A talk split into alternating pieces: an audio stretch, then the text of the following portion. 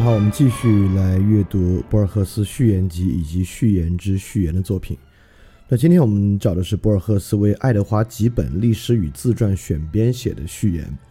就为什么读这篇呢？因为我们知道爱德华几本最有名的作品是《罗马帝国衰亡史》，而爱德华几本呢是十八世纪人，刚好是我们最近一期范人台节目啊讲的是自然观巨变的十八世纪，就是科学革命和工业革命之后这段时间的人。所以说，这个博尔赫斯写的爱德华基本历史与自传选编呢，可能这里面很多信息啊，对于勾勒出一个十八世纪人们思想的变化，可能还是有一些帮助的。所以我们来来听听这一篇。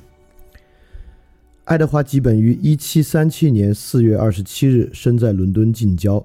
他出身世家，但并非显赫的望族。尽管十四世纪时他的祖先有人出任过国王的建筑师，他童年时代多喘多病，母亲朱迪斯·波坦对他似乎漫不经心。但他单身的姨妈凯瑟琳·波坦对他却关怀备至，使得他战胜种种疾故病魔。日后，吉本把姨妈称作是自己智力和体魄的真正母亲。他很小就从他那儿学会了读书和写字，这一本领他居然认为不是学来的，而是与生俱来。七岁那年，他以若干泪水和不少心血的代价，初步掌握了拉丁文句法，《伊索寓言》。亚历山大·普伯以绝妙一笔译出的《荷马史诗》，以及加朗按照欧洲人的思路刚刚改写的《一千零一夜》，都是他爱读的作品。在这些散发着东方神奇魅力的读物里面，还应加上古典世界的另一部杰作——奥维德的《变形记》原作。十四岁那年，他在威尔特郡一家图书馆里感到了历史的召唤，即埃查尔德所著《罗马史》的补充本。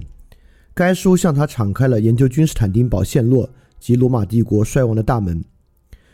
当我全神贯注地阅读哥特人横渡多瑙河这一章时，用膳的钟声迫使我美好生气地中断了我的精神美餐。继罗马之后，吉本又对东方着了迷。他阅读了原版为阿拉伯文的《穆罕默德传》，法文版或拉丁文版。由于相关学科的自然吸引，他又从历史转攻地理及年代学。而且，在十五岁那年，还试图协调融合斯卡利杰、佩塔比奥、马尔沙姆和牛顿各学派。在此期间，他进入剑桥大学。他后来这么写道：“我用不着承认我欠什么债务，我的价值足以承担一次恰如其分或者慷慨大方的报酬。”对于剑桥的古老历史，他是这么看的：“也许有朝一日，我要对我这两个兄弟大学虚虚实实的年龄进行一次。”不偏不倚的查证，这件事已经在其盲目迷信的子弟中爆发了愚蠢而激烈的争论。不过，现在我们只要提议这两座令人尊敬的学府历史都相当悠久，便足以指责一切老朽的偏见和愚病。教授们，他们是这么对我们说的：已经免除了自己阅读、思考或写作的任务，他们缄默，促使年轻的几本独立进行神学研究。读了波舒埃的一本书后，他改信天主教。他相信，或者说他认为他相信，圣餐时基督确实在场。一位耶稣会教士为他进行洗礼，皈依罗马天主教。吉本给他父亲寄了一封后来引起争议，以华丽辞藻、怀着殉教者一般崇高、喜悦心情写就的长信。当一名牛津的学生，同时又当天主教徒，是水火不相容的事情。这位年轻而激情的离经叛道者于是被学校当局开除，他父亲把他送到当时加尔文主义的堡垒洛桑，他寄居在一位新教牧师帕维尔利德先生家里。经过两年的对话，他把他引入正道。吉本在瑞士度过了整整五年，使用法语的习惯浸淫在法语文学中是这一时期最重要的收获。过几年岁月，在吉本的传记里只记录一件有情感的小插曲。他爱上居索德小姐，她后来就是斯尔塔夫人的生母。吉本先生修书一封，反对这门亲事。爱德华做情人，他叹了一口气；但作为儿子，他服从了父命。一七五八年，他回到英国，他的第一项文学使命便是逐步建立一座图书馆。他既不炫耀，也不吹嘘，购置不少图书。多年之后，他终于可以接受小普林尼的箴言。他说过。任何一本不好的书，多少总有点好东西。一七六一年，他依然驾驭自如的法文撰写第一部作品问世，书名《论文学研究》，为古典文学进行了辩护，而这在当时的百科全书派人士看来是很不入眼的。吉本告诉我们说，他的这部论著在英国受到了冷遇，很少有人读，而且很快就被人遗忘了。他花了好几年事先阅读有关材料，于1765年4月到意大利做了一次旅行。他来到了罗马，在这座永恒城市的第一个夜晚是一个不眠夜，仿佛预感到将来要构建他那部史书，洋洋数十万言，躁动作响，使他久久不能平静。他在自传里写道：“他永远忘不了，也表达不了使他心潮汹涌起伏的这种激情。他正是在古罗马神殿的废墟上。”观望着僧侣光着脚在朱庇特神庙里唱着晚祷，隐约看到了撰写罗马衰亡历史的可能性。起初，这项浩大工程使他胆怯，便转而撰写瑞士独立史，可惜未完成。那几年发生一件不同寻常的事：十八世纪中叶，自然神论者振振有词地声称，旧约并非源自神，因为他的篇章并没有指出灵魂是永生不死的。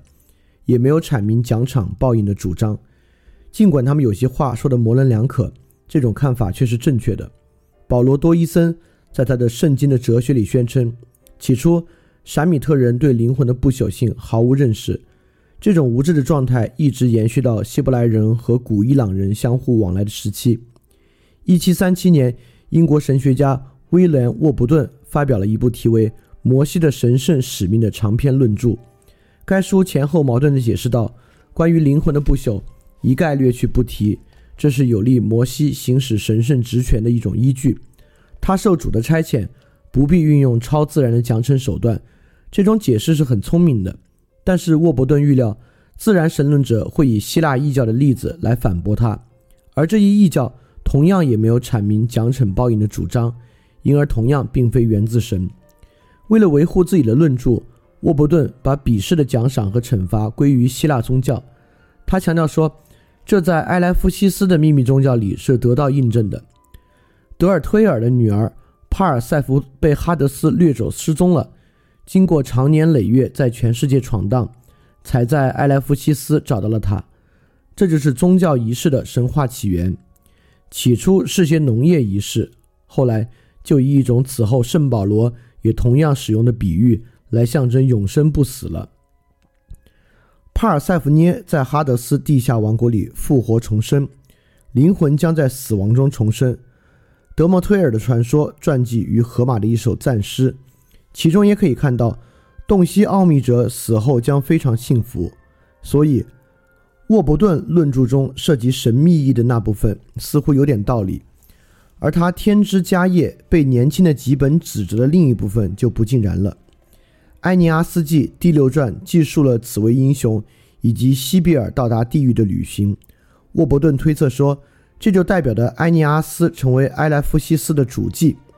埃尼阿斯下到阿维尔努斯湖和极乐净土之后，是从与做湖梦相对应的象牙之门出来的，而不是从角之门，即遇见未来之梦的那扇门出来的。这就意味着，地狱从根本上来说是不现实的，或者说。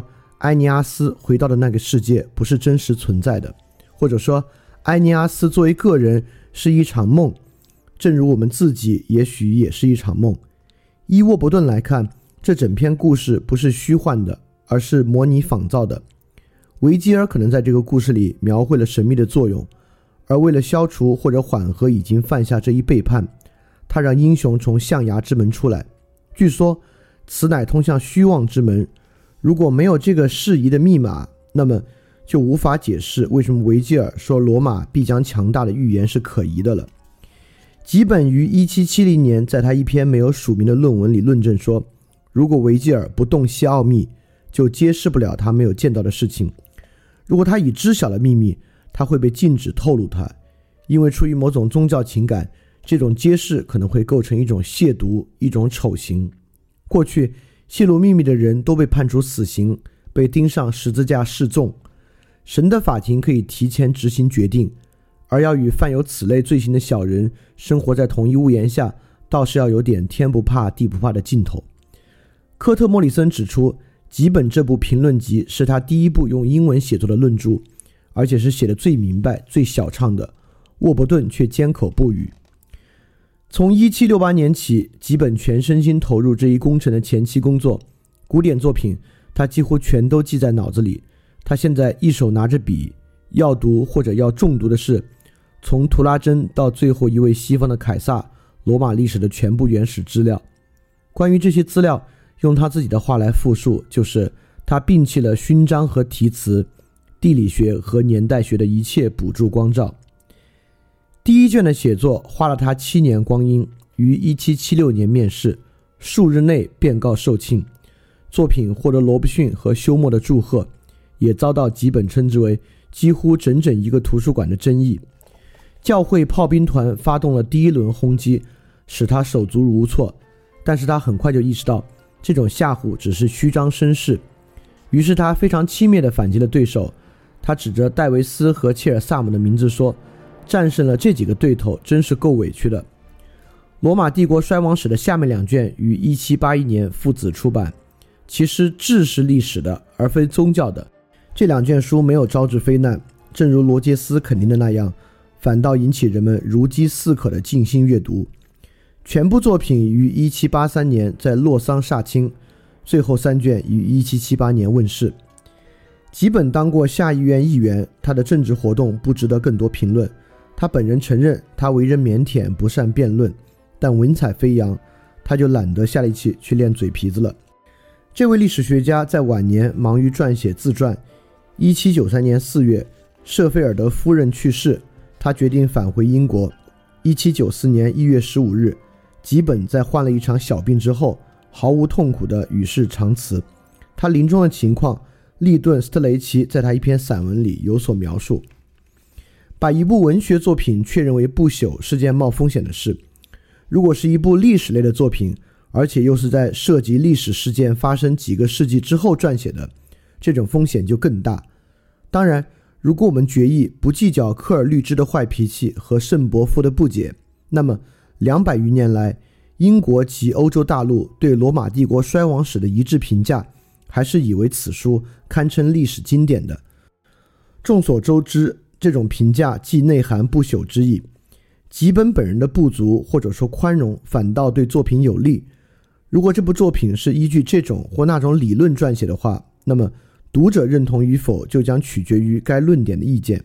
事实上，吉本的情况并非如此。总体来说，吉本此书是反对宗教情感的，而且，正如他在一些著名的篇章里所宣称那样，尤其反对基督信仰。此外，他似乎沉溺于他所讲述的历史事件，而且不由自主地将其完美的反映出来，这使他仿佛进入浑浑沌沌的命运或者历史的进程，正如有些在做梦并且知道在做梦的人一样，也正如有些迁就梦境和偶然浅薄的人一样。十八世纪基本也梦到了拜占庭城墙或者阿拉伯沙漠中早先的人物经历过的梦到过的东西。为了构筑这部巨著，他肯定核对和归纳了成百上千件斑驳杂陈的卷宗。毋庸置疑，读他带有讽刺口吻的摘要，要远比迷失在阴沉或者说不近人情的编年史家的原始材料里更令人愉快。敏锐的理解力和讽刺是基本的看家本领。塔西佗夸奖日耳曼人彬彬有礼，他们不会把他们的神灵封闭在墙壁之间，不敢用木料或大理石制作神灵的形象。吉本只限于指出，连茅屋都没有的人是很难会有庙宇或雕像的。吉本没有写圣经所宣扬的奇迹没有得到过任何证实，而是谴责一些异教徒不可饶恕的漫不经心。他们在宣扬奇迹的冗长文本里。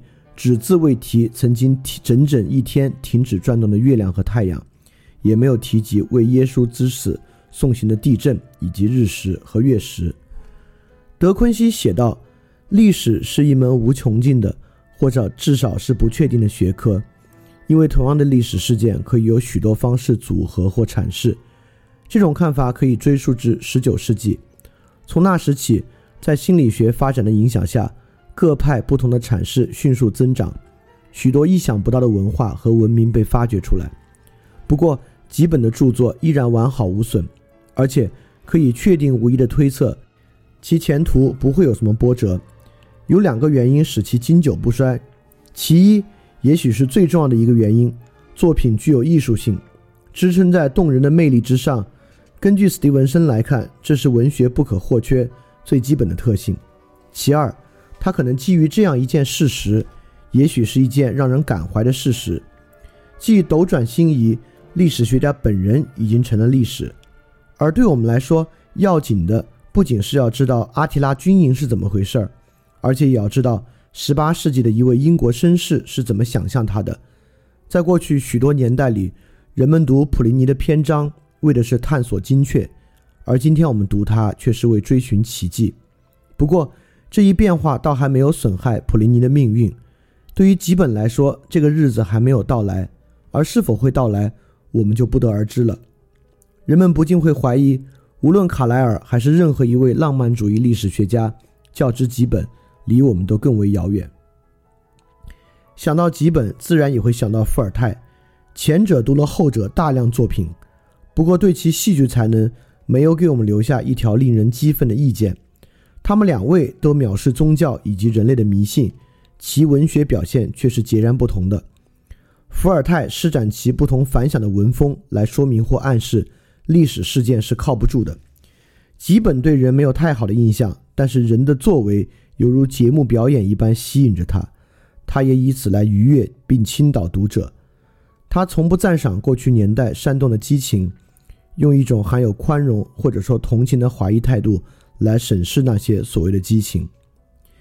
浏览罗马帝国衰亡史，等于投身于并且幸运的迷失在一部人物众多的长篇小说里，其中的人物是人类的一代又一代，剧场就是世界。而其漫长久远的时间，则是以朝代、征服、发明以及语言和偶像的善变来计量的。爱德华·吉本《历史与自传选编》，豪路博尔赫斯选编并作序，哲学文学系现代语言文学院，一九六一年，布宜诺斯艾利斯。对，听到这里，说明你就是耐着性子听完了这篇文章啊。就因为我们读了这么多博尔赫斯的这个序言了，我稍微就是我自己有些感觉，我给大家说一下。第一，阅读博尔赫斯的这个，就是或者去听博尔赫斯这些文本呢，是需要一些知识作为积累的。这里面提到了大量的人，比如说里面提到这位沃伯顿，其实我自己现在读起来都完全不知道沃伯顿是谁。但如果你真的完全不知道沃伯顿是谁呢，很可能对于这这篇文章就没法完全的理解。包括呢，这个古希腊文这个。埃尼阿斯纪啊，这么一个悲剧，你需要知道。如果不知道呢，对于博尔赫斯引述埃尼阿斯纪想要表达什么东西呢，你也不知道。就博尔赫斯的这些文章呢，肯定是旁征博引的。所以说，去了解博尔赫斯文章中提到的这些人、这些事、这些典故，对于扩充你自己的理解肯定相当有好处。但反过来，当你了解这些典故之后，博尔赫斯的文章是不是如我们今时今日微信朋友圈里的文章一样？是那种严丝合缝、格局精密的文章呢，也不是。就博尔赫斯的这些序言，虽然旁征博引，想表达他的观点，但是他的观点啊，最终是在诗一样的语言之中被表达的，是表达在诗里面的。这恰恰是博尔赫斯伟大和其有魅力的地方。所以说，如果现在你既不知何为埃尼阿斯纪，也不知何为沃伯顿，自然是不知道这个文章为何物。但如果你了解，对这这里对这里面所有的典故都如数家珍，完全理解，但缺乏这种对于诗的情感与情绪的把握，依然不太知道博尔赫斯在说什么。我现在对于里面的所有典故并不完全理解，但是读到后半段，依然还是有那种非常的如痴如醉的诗意的感觉。我一会儿放下这个书，肯定就会去好好搜一搜里面的一些典故。嗯，也像我之前读博尔赫斯一些序言一样。